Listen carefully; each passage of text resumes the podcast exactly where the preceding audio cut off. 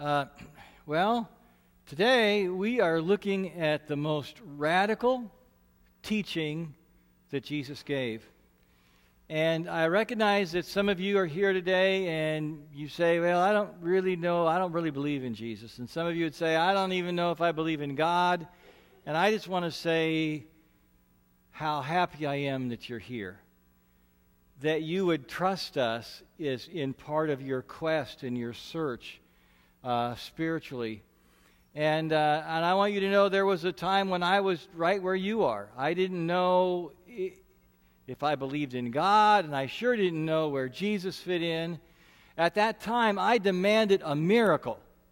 The only way I was going to believe is if I saw a miracle, and if I didn't see a miracle, then it was God's fault if I didn't believe, if there is a God. So I just want you to know that whatever, whatever it is that you're looking for, we want to help. Maybe you struggle to reconcile God and science. Maybe you can't understand why, why God would allow suffering in this world. Maybe you are repulsed by people who claim to be Christian. Maybe faith just seems silly to you. Or maybe you're looking for a miracle and always disappointed. A lot of us have been where you are. So, personally, I would love to visit with you about whatever's kind of going on inside of you and where you're at. Uh, I won't, I promise I won't tell you what to believe, but I, I hope that I can ask some questions that will be helpful to you and maybe point you to what's been helpful to me. So, anyway, this morning I want to start by uh, sharing a story that was on NPR a few years ago uh, about Julio Diaz. Every day, Julio Diaz looked forward to eating at his favorite diner on his way home from work. And one day he was, he was walking and he was approaching the diner, and a teenage boy came up to him with a knife. And uh, so, you know, Diaz, he's 31 years old, he, he handed him his wallet and said, Here you go. As the boy was walking away, Diaz uh, called out to him. He said, Hey, wait a minute. Uh, you forgot something. He said, If, if you're going to be robbing people all night, uh, uh, you might as well take my coat too so you can stay warm. And the boy looked at him. Why are you doing this? And Diaz says, Well, if you're willing to risk your freedom for a few dollars, then I guess you must really need the money. And he said, I mean, all I, all I was going to do is I was going to get dinner, and if you really want to, you could join me. So you're, you're more than welcome. So the two of them went into the diner and sat at a booth and ate together. When the check arrived, Diaz told the boy, Look, I guess you're going to have to pay because you have my money. So if you give me back my wallet, I'll gladly treat you. And the boy didn't even think about it. He just handed him his wallet. So, in addition to paying for the meal, Diaz handed him 20 bucks, figuring maybe it'll help him out. But Diaz also asked for something in return the kid's knife. And the boy gave it to him. And I can imagine Jesus watching that scene and going, Yes! That's what I'm talking about. That's the kind of miracle that will change the world. This fall, we've been discovering what Jesus says in the Sermon on the Mount, found in Matthew's Gospel, chapters 5, 6, and 7. And the most quintessential teaching of Jesus is this passage that, uh, that we heard that Larry read for us just a few minutes ago, where Jesus says, to turn the other cheek, to love our enemies. You know, this is what inspired uh, Dr. Martin Luther King Jr. The strategy of King's movement was to receive blows but not return them, to get arrested but respond with love. Isn't that what Jesus did? He received blows but did not return them. He was arrested but responded with love. And that's why people who are most like Jesus are the hope of the world. That's what I believe. The people who are most like Jesus represent the hope of the world. Jesus says, call them, he said, You are the salt of the earth, you are the light of the world.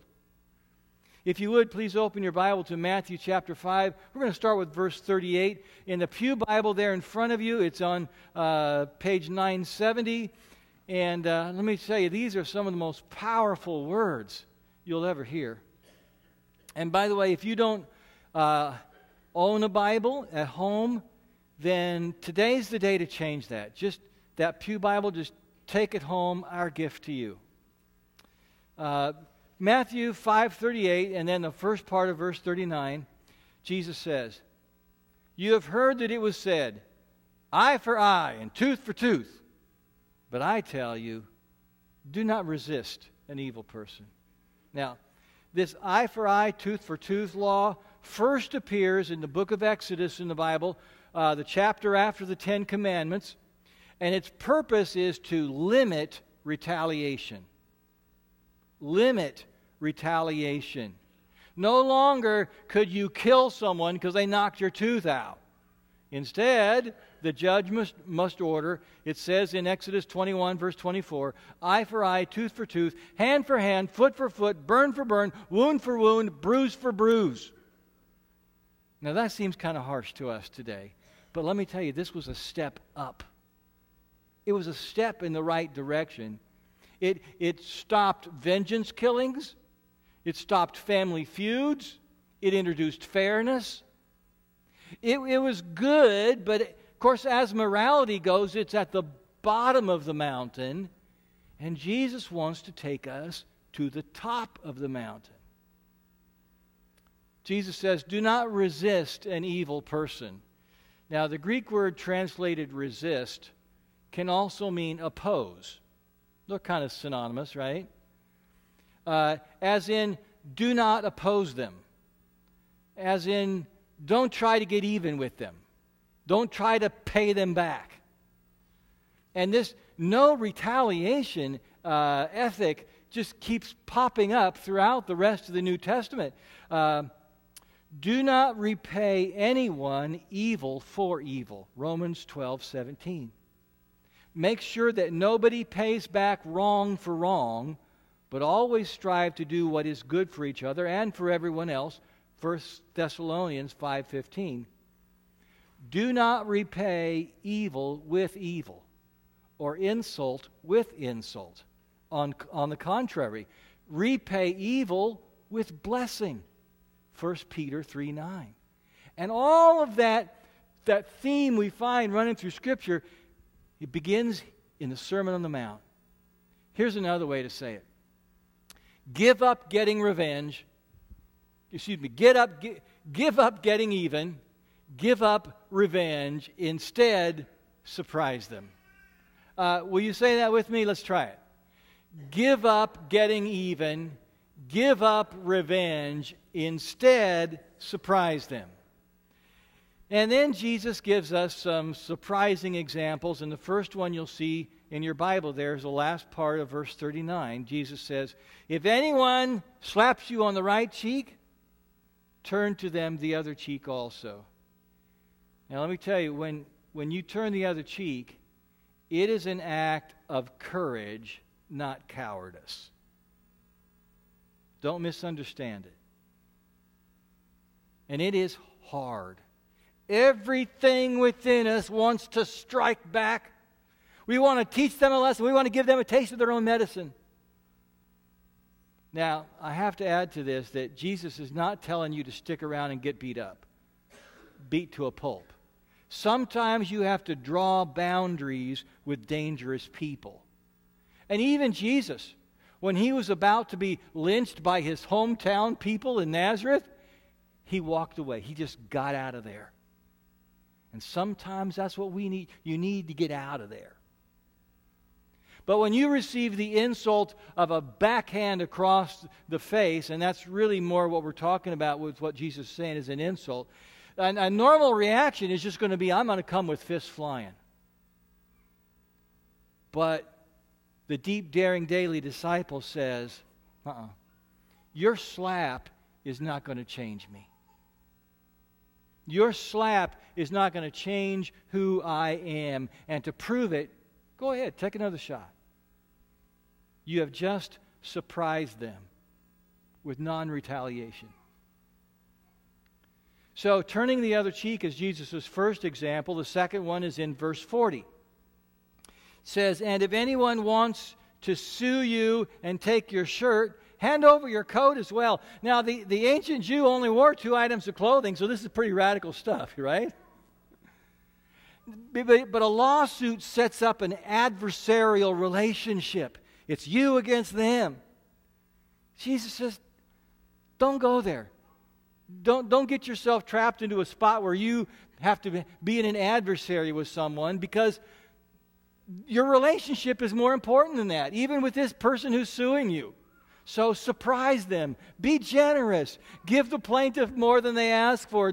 Don't let stuff become more important than the person. Right? Don't let stuff become more important than the relationship. Most people love their possessions as themselves. Jesus says, Love your neighbor as yourself. Verse 41, Jesus gives us a third example of how to be surprising. He says, If anyone forces you to go one mile, go with them two miles. And I can almost hear someone laughing. Isn't that hilarious? Go with them two miles a, a, back then, a Roman soldier could legally conscript you to carry their pack a thousand steps, about a mile. And if you were a Jew, nothing would get under your skin more than having to carry that Roman soldier's pack. And then Jesus has this, this crazy idea. When you've been, after you've been forced to, to, to go one mile, now just offer. Just offer. Say, hey, I'll carry it for you another mile. It'll freak him out. Uh, Methodist missionary a, a century ago, E. Stanley Jones, said, If a man compels you to go with him one mile, you are his slave. But if you voluntarily go with him two, then you rise from your slavery confer a bounty on him, and thus become his master. And then Jesus gives what is probably the most ordinary, everyday example of the four. It's in verse 42. Give to the one who asks you, and do not turn away from the one who wants to borrow from you. Frederick Dale Bruner points out that Jesus does not say that you have to give them what they ask for, but Jesus wants you to give them something. Give them something. In the parallel passage in Luke's gospel, Jesus says that when you lend to someone, don't expect to be repaid. I mean, if you are repaid, fine. If not, don't worry about it. A couple weeks ago, a young friend of mine asked if he could borrow some money. And I wasn't worried about that I wasn't worried that loaning him the money was going to make his problems worse or that he was going to use it in bad ways. So I gave it to him. If he repays me, great. If not, hey, I'm, I'm glad I'm glad glad to give it to him. And if all I can spare is is 50 bucks or 5 bucks or whatever. I mean, I'll just do what I can. And if I ever believe that my generosity would do him more harm than good, I'll still want to give him something, even if it means, say, hey, let's go out for coffee and talk. And when we do these things, Jesus says it has to start with love. It has to start with love. So I'm going to ask you to, to read with me verses 43 and 44. We'll, let's all read it together, shall we? You have heard that it was said, Love your neighbor and hate your enemy.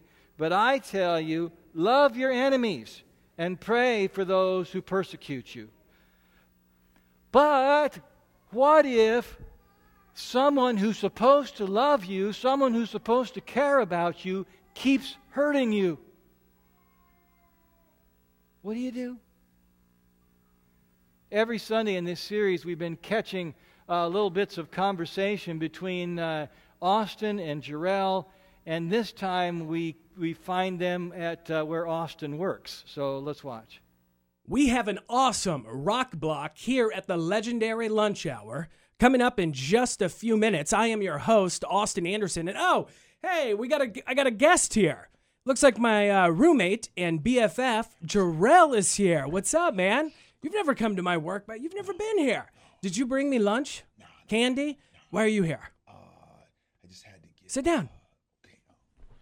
Um, What? I just wanted to get the rent. Oh, the rent. Yeah, yeah. Oh, we weren't supposed to say that. That, Are we live? Yeah, it's fine. The rent, I, that's right. You're probably furious with me. I forgot the rent. Jarrell's already mad at me. I'm trying to win him back. I took his car without asking. He ran out of gas. He was No, stranded on the side of the road. Stop, stop, stop. What? What are you doing? What? Oh my goodness, bro. What's wrong with you, man? You telling all this business, bro? Were you like something happened to you as a kid? Well, yeah, my dad abandoned our family. What? Yeah, you knew that. You're my best friend. Uh, no, I did not know that. But I am you, your best what? friend. You didn't know that? No, I just said that. Oh man. Okay. Well, anyways, all right. We got to take What? we got to take a quick break here on the legendary lunch hour. This is 106.5 The Animal, and I am Austin Anderson. We will be right back, What are you talking about, man? dude. You didn't. What do you mean? You didn't know my dad left? No. Yeah. I mean, now that you think about it, I think I've only met your mom or heard about your mom. Like, yeah. wow, how like how long has it been since you've seen him? Well, I mean, it's. I don't know. He's been trying to see me, but I'm just. I don't want anything to do with it. So What? I don't know. A couple times. Yeah, he just he didn't really want a family. He just uh you know, so he's gonna get a pack of smokes, never came back and wanted to do his own thing. But then he tries to come back Wow. and uh you know, like whatever, try to rekindle a relationship and then I fall for it because I'm gullible and then uh, he takes off again. So I'm just like, dude, I'm I'm done with it. I just I I can't can't do it anymore. I just want to punch the guy in the face. And my mom's like, yo, you gotta forgive him, you know, and love him anyways, and all this stuff. And I'm like, dude, I I just I, I don't know, I can't do it. um, How do you how do you love someone that just betrays you all the time? I guess you just do. I don't know. Uh, Yeah, me either. I I can just pick up the check later. All right, man. Well, yeah, I mean, you got to cut it off sometime, yeah, dude. I mean, I didn't mean to bring you down or anything. Uh, no, it's okay. that I, never like just a- I just never. Yeah, I know. We never talk. I don't really like to talk about it, and I really don't like to talk about him. But, but yeah. But Okay. anyways, man, this is uh, I gotta, I gotta get, I gotta get back on the air. All right, bud. Yeah, I'll dude. just get it I you will- later. Yeah, man. I'll see you back at the apartment. Okay. Sorry to hear that, man. All right, welcome back. This is Austin Anderson with the legendary Lunch Hour, and we have a new rock block coming up for you right now. By the way, uh, you may not know it, but I mean, we're working with these two guys every week, and and uh, kind of about what these videos are going to be like, and they're just doing them. I mean, they're doing them with for us, and, we, and uh, we're, you know, this isn't something we buy off the shelf somewhere, but uh, these are local people doing them, and. Uh, Anyway, but I'm sure that that video also brings up some some old hurts some old wounds. How do you love someone who has betrayed you and hurt you over and over and over? And I can tell you that it takes a lot of healing, and that takes time. And there are times when we have to maintain safe boundaries, as I said before, safe boundaries with unsafe people. And part of our healing is to ask Jesus for the strength to forgive. And sometimes we even have to learn what forgiveness really looks like. And we re- realize that it is a process, it's not just all black and white, there's a process to it. And notice Jesus does not ask you how you feel. He doesn't ask you how you feel about this person. When he says, love your enemies, he's talking about actions, about things that you do. He, to act generously. And the more you pray for that person, the more you'll find your, your own heart changing. That you're able to give up getting even. Give up the desire to hurt that person back for what they've done to you. And of course, when you love your enemies and pray for them, it doesn't mean they're going to change. They might, but they may not. They may hate you more. They be- may become more of a jerk. Jesus says, love them anyway. Pray for them anyway. Jesus says, Do you love your friends? Good for you. Criminals love their friends. Are you friendly with people who act like you and look like you and talk like you? Anybody can do that. I mean, that is, that's love here at the bottom of the mountain. It's, it's good to have that, but Jesus takes us to the top of the mountain. Love your enemies. Pray for those who persecute you. On October 1st, I was uh, reading the op ed section of the World Herald, and I found this, this piece written by uh, this guy, Daryl uh, Davis. Daryl's a professional musician. Uh, he's even played in years before with, with uh, Chuck Berry and a lot of other people. Uh, and he tells a story of playing with a country band uh, at a truck stop lounge back in 1983. He's the only black person in the place. And a guy comes up to him and says he's really been enjoying the music. And he invites Daryl over to his table for a drink. Well, Daryl doesn't drink, but he goes over anyway. Uh, and the guy says, You know, this is the first time I've ever sat down with a black man. Daryl asked him why. And he said, I'm a member of the Ku Klux Klan. And Daryl just burst out laughing. He didn't believe it. The guy pulled out his membership card. He was a Klansman. And that's when a question formulated in Daryl's mind that would guide him for the next 30 years or more. How can you hate me when you don't even know me? So the two of them began a conversation. Daryl kept in touch with him, and eventually the two became good friends. From there, Daryl began traveling around the country, meeting with KKK members, interviewing them, and starting with the question how can you hate someone you've never met? And in most cases, because uh, he, you know, Daryl was not defensive and he was generous, uh, a friendship began. Last year, an award winning documentary was released about Daryl you can find it now on Netflix, and it's called this Accidental, Curio- Accidental Courtesy. Accidental Courtesy. Daryl developed a friendship with one man who eventually became the Imperial Wizard. The, he, that means he's the top Klansman of the nation. After being in the KKK for 20 years, one day he called Daryl and said, he was leaving the Klan and apologized that he had been a member and said he could no longer hate people. He said Daryl turned out to be not what he thought black people were. Daryl now owns this guy's robe and hood. Matter of fact, he has a collection of more than two dozen robes and hoods from former Klansmen who have now become his friends. How does he do it? He listens to them. He, he listens to them without getting defensive. And when he listens to them and takes time to do that, most of them will reciprocate and listen to him. Daryl loves his enemies. And by loving them, some of them begin to see the world differently. Now, maybe you're sitting there thinking, oh man, it, this is too hard. I can't do it. It's just too hard for me. And I say, that's okay. I mean, that's why we need Jesus, right?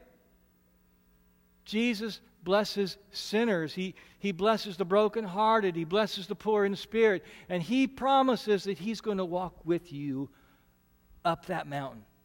I'm going to start with you where you are, but He's going to walk with you step by step, day by day. Jesus came for sinners like you and me, and He reaches out His hand. He says, Come along. Come with me. And He's waiting for you to respond and reach out your hand and say, Okay, let's go. Let's pray. Jesus, sometimes we think we don't know why you, you call us to do something that seems so impossible. Because there are people in our lives that we find it impossible to love. And yet you're calling us. Somehow you even believe in us. You honor us with that belief. So, Lord, here we are at the bottom of the mountain, and we, we hear your voice. We see your hand reaching out to us. And how can we turn you away? Lord, we want to take your hand and ask you to change our hearts. Help us to love who we don't have the power to love on our own. Help us to forgive when forgiveness just seems too hard to even try.